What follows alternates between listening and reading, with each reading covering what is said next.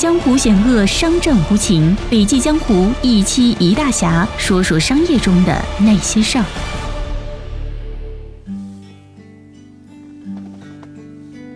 亲爱的听众，你好，欢迎来到笔记侠，我是不觉云上。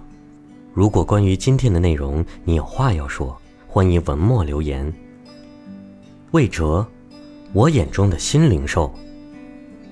传统零售经营产品，不是说他们不想经营人，因为当消费者离开了门店，就失联了。移动互联网时代实现了人机合一，消费者带着手机来到你的消费场所，所以你再没有理由说抓不住消费者了。抓住消费者的手机，你也就抓住了消费者。我在全国连锁大会上说，传统零售企业以前是处于不利的地位。你只能防守，没有办法进攻。新零售出现了，你终于有机会攻守兼备了。如果你还没有做，那就不能怪别人了。首先，对比电子商务，新零售的优势在哪里？我一直在说两个凡是：凡是对用户体验不能成倍成倍提高的，它不是好模式；凡是对企业效率不能成倍成倍提高的，也不是好模式。新零售的这两个凡是，应该从哪个先入手呢？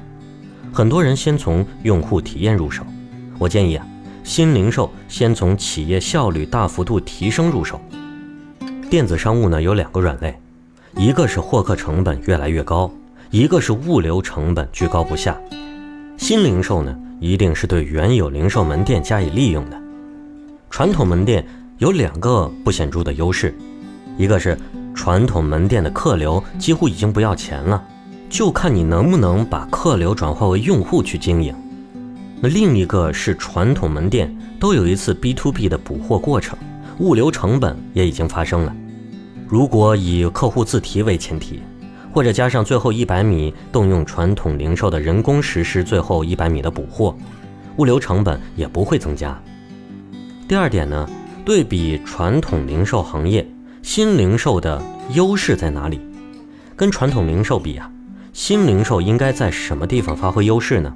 那就是要想办法把传统零售的人效和频效大幅提高。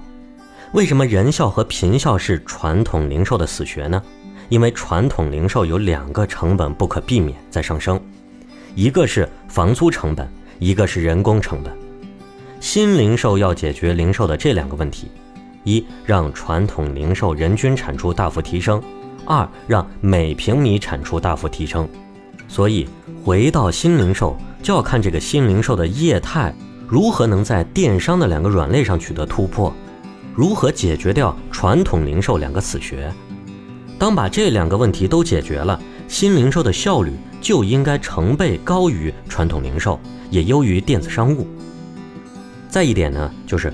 新零售凭什么干掉传统零售和电商？新零售效率起来了之后啊，是不是要把效率带来的盈利都装进自己的口袋里？不是的，要把这个效率返还给消费者。在你的效率没有提升的时候，你要提升用户价值、用户体验，你要贴很多钱。新零售不认为这是在烧钱，但是花在用户体验上的钱不能少。比如现在一个社区便利店一个月不重复的人流在五千到一万，你可以理解为你月获客量是五千到一万。便利店基本上是一天一补货，获客成本为零，物流成本已经形成了。如果鼓励客户到门店自提，物流成本也没有了。社区便利是二十四小时营业的，它的便捷性对客户服务的反应度多快好省里面的快。是任何电商没有办法竞争的，他要竞争成本得更高。电商做到一小时送达、三小时送达已经是很高的成本了，而便利店已经能跟消费者保持在五百米的距离，可以做到十分钟、三十分钟之内，要么你过来，要么我送给你。这种便利性的速度是电商没有办法解决的。便利店的产品和一些品牌的关系其实也建立了。无论是快消品，还是很多优质的食品品牌，他们在供应商端也积累了很好的关系，甚至具有一定规模。但是便利店有两个痛苦：第一是产品数量很有限，消费者的欲望很多时候是不能被满足的；另外一个呢是便利店卖的东西很贵，多快好省，省这个字它是做不到的。而新零售的一个便利店，上面有一个虚拟的仓储式零售商，商品可以做到几千个，甚至做到上万个，因为不再需要占用门店展示面积，不需要占用门店的库存，获客成本低了，物流成本根据 to B 补货，把消费者预定的大宗商品也送到门店。基于这么多的获客成本和物流成本，这些产品的加价率是不是可以比电商更低？我们在帮助一家社区便利店，号称是全网跟京东和天猫比价，它的加价率啊限死在百分之八，就是说消费品成本上面加价率只有百分之八，这样一个事情对于一个电商来说是做不到的。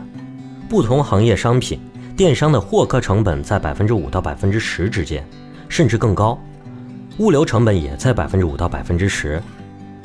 传统的零售要不断的加价的原因。是要顶住租金和人工成本的上升，加不到百分之二十到三十，传统电商是没有办法做的。但是新零售就可以把产品加价率控制在百分之八或者百分之十的区间。